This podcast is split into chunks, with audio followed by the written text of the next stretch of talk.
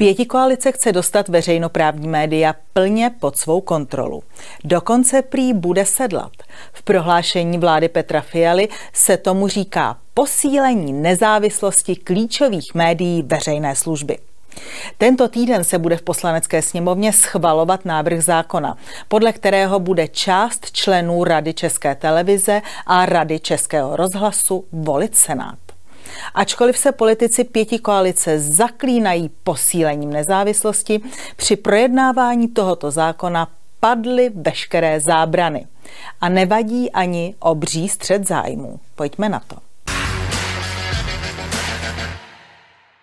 Ve chvíli, kdy se senátoři dozvěděli o tom, že jim chce sněmovna pravomoc volit část členů Rady České televize svěřit, nový předseda komise pro sdělovací prostředky v Senátu David Smoljak, zvolený v dresu stanu Pirátů a TOP 09, se prostě neudržel.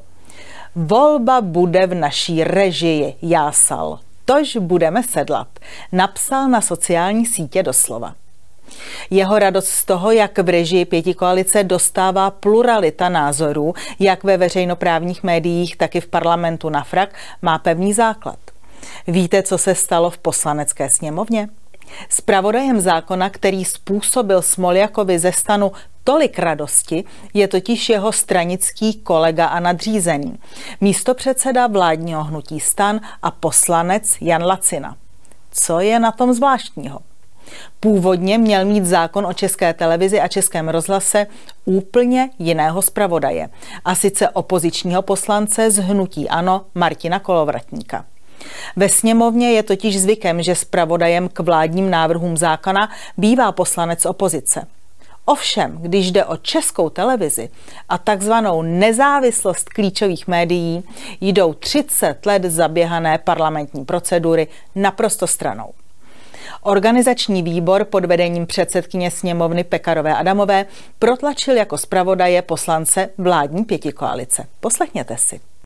Zároveň mi nepřipadá absolutně korektní to, že předseda volebního výboru rozhodl, a vždycky to bylo pravidlem, že pokud předkládal se vládní návrh, tak zpravodajem byl opoziční poslanec to, že to takto bylo předloženo a pak na organizačním výboru v uvozovkách silou, hlasováním per rollam to bylo přehlasováno a dnes to tady bylo přehlasováno znovu, je další faul této koalice. Této koalice, která má ve svém programovém prohlášení napsáno, že bude spolupracovat s opozicí. Ovšem vládní poslanec Stana Šlacina je jiného názoru. Novela zákona, které je zpravodajem, je důležitá pro demokracii. Jde o stabilitu parlamentní demokracie v této zemi do dlouhé budoucnosti. Kdo tedy prosazuje nezávislost médií, veřejné služby a stabilitu demokracie v naší zemi? Tak tomu neuvěříte. Fialova pětikoalice svěřila roli zpravodaje u novely zákona o české televizi a českém rozhlase dlouhodobému spolupracovníkovi české televize. Jeho firma od české televize inkasovala a stále ještě inkasuje 100 tisíce korun. A poslanec Lacina Zestan vytrvale upozorňuje na to, že řediteli České televize Petru Dvořákovi bylo učiněno bezpráví, protože za rok 2020 dostal o necelý milion korun nižší bonus. Gigantický střed zájmů, kdy zákon o české televizi má na starost dodavatel české televize a zastánce jejího generálního ředitele, nikoho v pěti koalici nepřekvapuje. Naopak, ještě takového člověka silou k zákonu protlačila.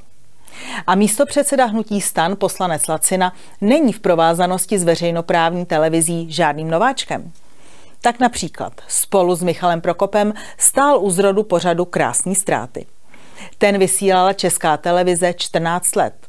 Ovšem v průběhu jeho vysílání ani Lacina, ani Prokop nelenili a založili firmu, která provozovala bar a kavárnu stejného názvu. Pořad skončil, ale podnikání dnes už poslance Laciny ze stan rozhodně nikoliv.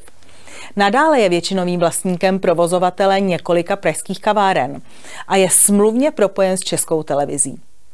Jak vyplývá z oblíbených českotelevizních začerněných smluv, dodává veřejnoprávnímu médiu pravidelně catering a jiné služby. Opravdu nejlepší možný zpravodaj proto, aby provázel v poslanecké sněmovně zákon o nezávislých veřejnoprávních médiích. Jak ale bývá zvykem u pěti koalice a jejího propojení s českou televizí, ani toto ještě není všechno. Nezávislost klíčových médií veřejné služby zajišťuje poslanec, který je zároveň spolumajitelem a jednatelem Café Nora. Jde o kavárnu sídlící v budově Národního divadla. A představte si, čím se poslancova kavárna chlubí. Přece tím, že o ní bezplatně vysílá česká televize. Ano, Česká televize se ve svém vysílání například věnovala výstavě, která v kavárně probíhala v lednu. V prostorách nové scény Národního divadla bude jeho výstava k vidění do 18. března.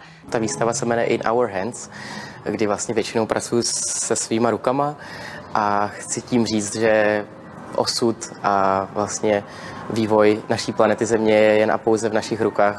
Tak co myslíte? Jde Fialově pěti koalici o posílení nezávislosti klíčových médií veřejné služby? Jde jí o stabilitu parlamentní demokracie? A nebo jde o to, aby veřejnoprávní informace a hlavně peníze od koncesionářů šly jen jedním směrem? Tím správným, jak říká pan premiér, tedy tím pražskokavárenským a pětikoaličním.